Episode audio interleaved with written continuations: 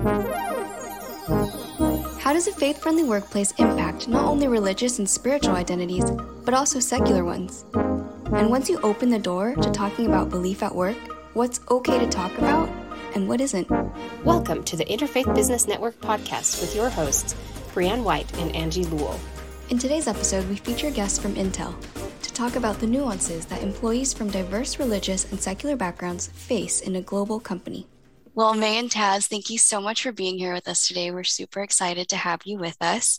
Can we start off by having you each tell us a little bit about you, your role at Intel, and your religious, spiritual, or secular identity?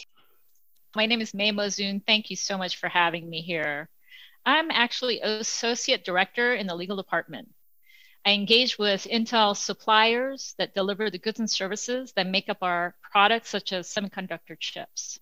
I'm also the co-lead on contract manage, manager career path. Basically, that's our team of top negotiators. And finally, I am a Baha'i, and um, I am the lead for the Baha'i Faith ERG group at Intel. That's Employee Resource Group. And my name is Tazvir Virk. Uh, I work in the group called the uh, Client Computing Group. It's called CCG. Uh, my job is I'm responsible for the security aspects of the client platform, which is commonly known as either desktop platforms or laptop or tablets. That's what my uh, main role is. Uh, the other aspect of my job is crisis management, stuff people don't hear about, uh, and then special projects. Uh, and I'm uh, responsible or I'm part of the Sikh Employee Resource Group. My religion is Sikhism. It's from northern India. Uh, the basic summary is uh, Sikhism believes in brotherhood of man and fatherhood of God.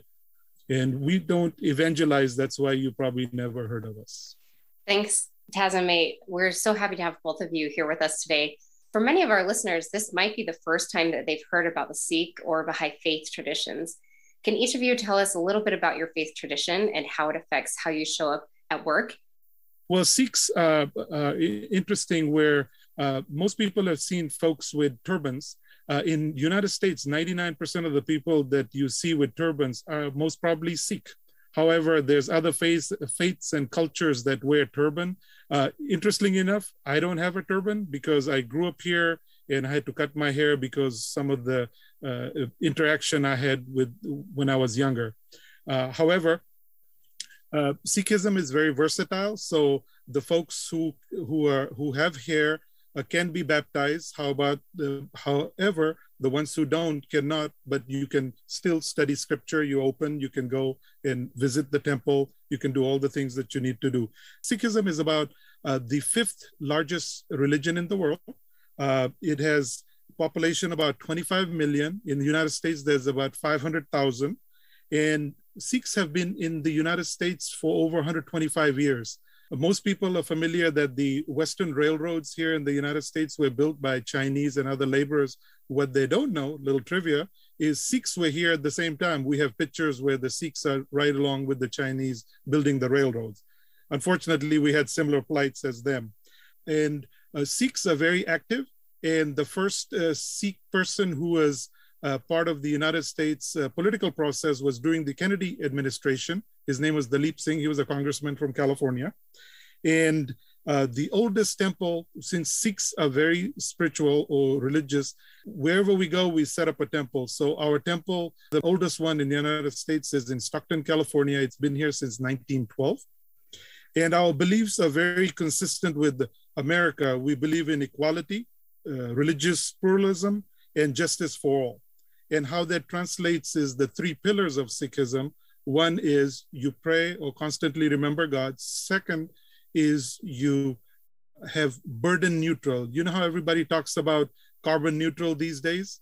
Well, Sikhism have a, slightly different concept, which means you don't want to be burdened on anything, just not the environment. You don't want to be burdened on the culture, the people, your parents, your institution, anything. You should look for your own. Now, once you are standing on your own, you need to follow the third principle, which is you share with the needy. And that means you share with others and you protect the weak. So the, uh, the Sikhs are a warrior class. So we have martial, uh, which means we are allowed to use weapons. However, they're only for defensive purposes and only to protect the weak. And some other fun facts about uh, Sikhism is most of the California peach, almond, raisin growers, and truck drivers or truck owners are Sikhs. And the religion was formed in 1469. And our scripture is the only scripture that has security code on it, so you cannot corrupt it. Uh, one more last thing is Sikhism believes in uh, every prayer or every end of every prayer, we have one final word or one final line that is very interesting. It says Sarbat da Bhala, which means wellness or kindness or blessing to all of creation. Thanks so much, Taz. Um, a follow up question for you on that. Where did Sikhism originate? In northern India. And you said you don't proselytize. So are people able to join the Sikh faith, or is it mostly people from northern India that have spread throughout the world that are now Sikhs? No, Sikh, Sikhism is open to everybody. So anybody can join. Uh, the interesting part is, uh, first of all, there's a website in United States that's run by Caucasian Sikhs. They're in New Mexico. They started in uh, LA. Uh, they, it's called sikhnet.com and you can go there check it out they have all kinds of things and it's in the prayers and other things in english but the interesting thing about our scripture is it's the only scripture that provides equality for women so one of the verses it says that how can you call someone bad that the kings and prophets were born from them? And may how about you? Tell us a little bit more about the baha'i faith. Sure. You know as a child, I remember singing a song as I was, you know, hopping, skipping around. And it went something like this. God is one, man is one, and all the religions are one. And, you know, as I grew up, I realized that that's really the core of the Baha'i faith. And I want to step through the three of them together. Uh, so, God is one basically means whether he's called Allah, Yahweh, the Great Spirit, all the different words that are used to describe God um, are ultimately the same. And it's the entity that really none of us really understand. He's the unknowable essence. So I see the followers of different religions as my brothers and sisters who worship the same God that I worship. Humankind is one. Well, not long ago, the races were considered different species. Now we know there, there's only one race, the human race. And if we really believe that we realize what that oneness of humanity means, there isn't that us and them otherness um, anymore. This isn't an emotional plea about, you know, just let's all get together and be one. I believe we need to recognize that oneness in each other so that we can solve the problems, our global problems that affect all of us. Um, because once we're united, we can always course correct. Uh, but if we're just infighting all the time, it's just we're going to lose energy and we won't be able to solve anything. Now, religion is one. This is kind of unique in the Baha'i faith. All religions are inspired by the same God who never abandoned his children. He sends different prophets, messengers at different times to help us progress and evolve as a race. So when I say I'm a Baha'i, I'm a Muslim, I'm a Buddhist, I'm Jewish. Uh, like chapters in one book, these teachers came throughout different age every thousand years or so to help us evolve into an ever advancing civilization. One of the questions that I think you just asked, how do we bring that to our daily work. And so, as a lawyer, you might think that, you know, I'm pounding the table all the time and being an advocate and arguing. And in reality, that's really not the case. Most of what I do at work is creating teams and collaborations with those longtime suppliers I talked about earlier in this conversation. That means having respect with one another, even when we disagree listening attentively to each other's needs to try to find the best solution that brings value to both parties and to be just. Baha'u'llah says, who is the, the prophet founder of the Baha'i faith, the best beloved of all things in my sight is justice. So this is crucial to business. It's not only unity at all costs, it's really about uh, being kind and and being just so you you can be firm and kind at the same time. Now a brief just a brief intro about baha'u'llah. He came about 1844 in iran uh, at a time where there was a lot of turmoil. But during that time he spoke about globalization and wrote vast numbers of uh, letters and uh, tablets to address questions that came to him that cover life after death, non existence of evil, the dual nature of humankind, the purpose of creation and life, family life, community building, economy, environment, evolution, the harmony of science and religion, universal peace, equality of men and women, just like Taz was mentioning. Um, so it's a very rich source of information that's out there. Thank you, May and Taz, for sharing with us. I am super inspired by all of the principles that you shared from each of your faiths equality, unity. Those are very aspirational, and it's exciting to hear that you're able to promote those values in the workplace as well. So I know that both of you are involved with your faith communities in a global way. May, after you graduated from college, you took a year off to volunteer with Baha'i communities around the world. And Taz, you work closely with the Sikh community in India as well as here in the United States.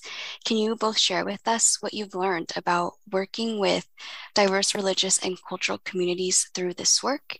You know, traveling the world, um, what I learned that we're very much alike.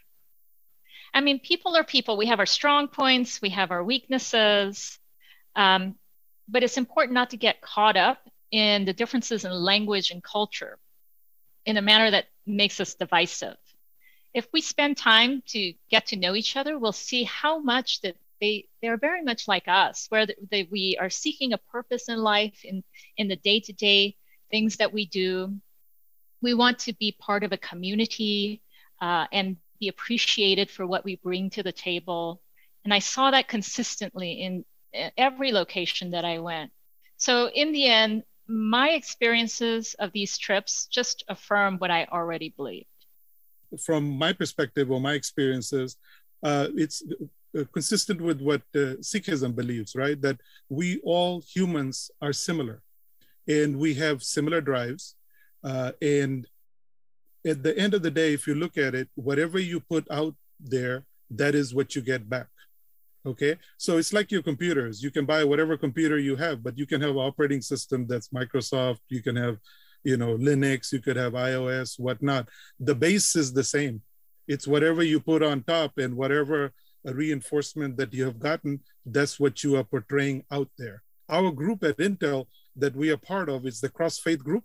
It has Muslim, Bahai, Christian, Jewish, Hindu, Sikh. And guess what?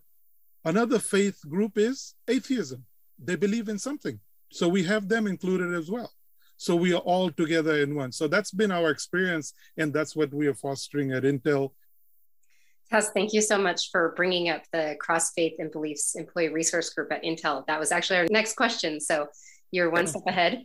So in discussing interfaith initiatives at work, a lot of people focus on Christianity, Islam, and Judaism. So we want to ask you what can interfaith um, employee resource groups, such as the Cross Faith and Beliefs Employee Resource Group, do for employees from faiths with, with a much smaller presence in the workplace?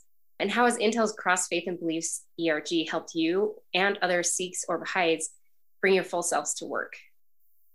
Just the mere fact that you can have a faith group that in itself is very empowering. You know, it, it made me think of, of all odd things Gilligan's Island.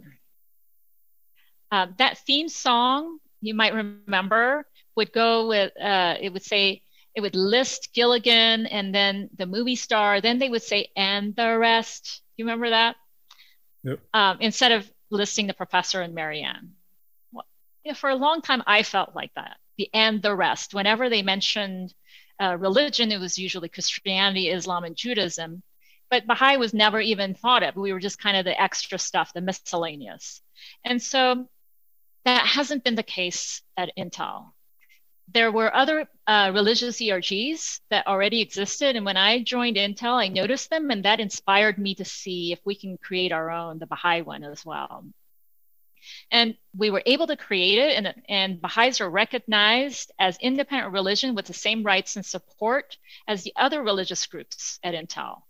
Our HR knows who we are and proudly lists us with all the other religions when she speaks about Intel policy also i'm not shunned or treated as the other when i'm fasting in march or taking holy days off throughout the year in fact i feel comfortable to list in my out of office message that i'm taking the day off because of religious purposes. As a baha'i community the ones that are in the erg we uh, can celebrate these special days that are in our religion together and even have prayer together.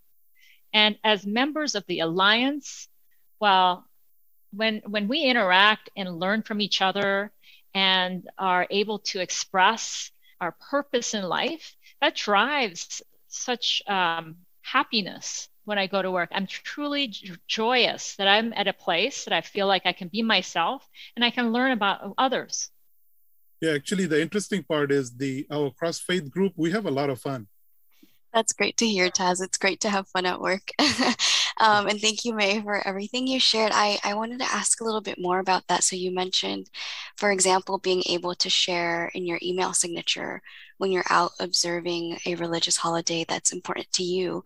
Are there any other stories about how having a faith friendly workplace um, helps you at work or helps your colleagues at work that either you or Taz can share? So there's a couple of examples that's actually listed on, uh, on our intranet. So three of the stories that basically stand out. Uh, one of them was the Muslim group one, where their chairperson in uh, Oregon basically said that she used to excuse herself in the previous job and park far away, and she, there she would go to do prayers. For people who do not know, the Muslim folks, they have to pray five times a day, and one is soon after lunch, one is the afternoon. And when she came to Intel, she discovered, hey, not only do we have a nursing room, we have a prayer room. She felt very included. Another fellow who was a uh, he was a Catholic person, then his mom died, and basically right close to graduation, and he felt so bad he was losing his faith, and so he uh, reached out to the Christian group, and the Christian group helped him, and now he's helping other people.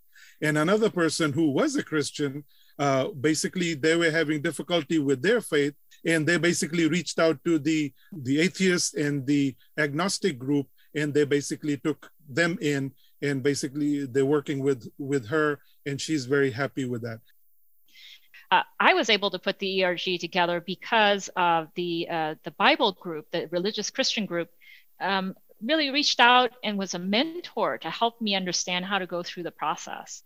And Taz was talking about the fun we're having. We've had interfaith devotionals during the pandemic um, as a solidarity to, to support individuals during a time of isolation and maybe they're losing hope. Uh, and it was just offered anyone could come in and it was all of us together with different writings from different groups. And the atheist group also had inspirational quotes that they shared. So it is just a fantastic environment to be in we do want to end with your thoughts on a data point about the future of religious diversity worldwide. So, the Pew Research Center estimates that our planet will have 2.3 billion more religiously affiliated people by 2050, compared with just 0.1 billion religiously unaffiliated people. By 2050, the top economies will shift from being majority Christian to include economies dominated by Hindus, Muslims, Buddhists, and the unaffiliated. What is one thing our listeners should be doing today if they want to be successful as managers and colleagues in religiously diverse global workplaces like Intel? We are surrounded by friends, colleagues, and stakeholders from very diverse backgrounds.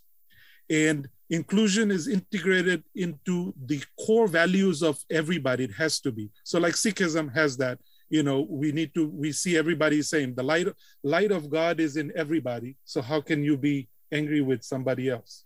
Then you take the time to learn the other person's faith and then look at others how they're same or different just like i iterated before right? Now the other part is if you're going to be working for the next 5 10 15 20 years How about you take the time to learn one religion, either one a week, one a month, one a year, or one every two years, or one every three years. Now, if you do one per week in 10 weeks, you'll know 10 religions. You're pretty much covering 90%. Now, if you take one a month, they'll take 10 months. If you do one a year, that's in 10 years. So that is the approach I would take is you might learn something from other people and other cultures. And what that might do for you is you might get promoted, you might make more money, you might have a better life, and you might be a better human being. And if you look at it, I'm not a Christian, but for since all I can remember, we've had Christmas tree at home and we cha- exchange gifts. And I'm still a good Sikh. So why not be joyous, right? Life is here to be enjoyed, not to be criticized. However you look, that's what comes back to you. So why not just be a good human being? Yeah, you know, there's a lot of studies out there that show diverse teams perform better than those that are not diverse. Because your question is about management and managing individuals that are diverse, really. In this case, religion, religious beliefs, but diverse generally. And there's a book called The Difference, um, uh, which is excellent, describes some of those philosophies. And so, what is a good manager or, or a leader, in fact? And those are the individuals that hire smart people and then believe in them. Um, and they're selfless and self-aware, self-aware to to be a catalyst to bring out the goodness in those team members. And they ask questions such as, what question am I not asking? Right. So they're open, they're open to conversation, different perspectives that are brought in to solve difficult problems, uh, such as those at Intel, right? We are working on some of the most technologically complex issues in the modern era. And we, we absolutely need these different perspectives, different experiences to come to the table because no one person has all the answers. And the only way we can hear each other is if we respect and love and kind of understand each other and create an environment where people feel safe to provide their input. Man, Taz, thank you so much. I love that we ended with this idea that diverse teams perform better as an encouragement to everyone out there who's working to create and strengthen diverse teams. So, thank you both so much for your time on the podcast today. Thank you for listening to the Interfaith Business Network podcast. Don't forget to hit subscribe and follow at Interfaith Biz on Twitter. That's Interfaith B I Z. You can also join our network on LinkedIn and Slack. Learn more at interfaithbusinessnetwork.com. Thank you also to Interfaith Youth Core for funding this podcast, and to our friends at the Religious Freedom and Business Foundation and AI and Faith for their partnership and support. Until next time.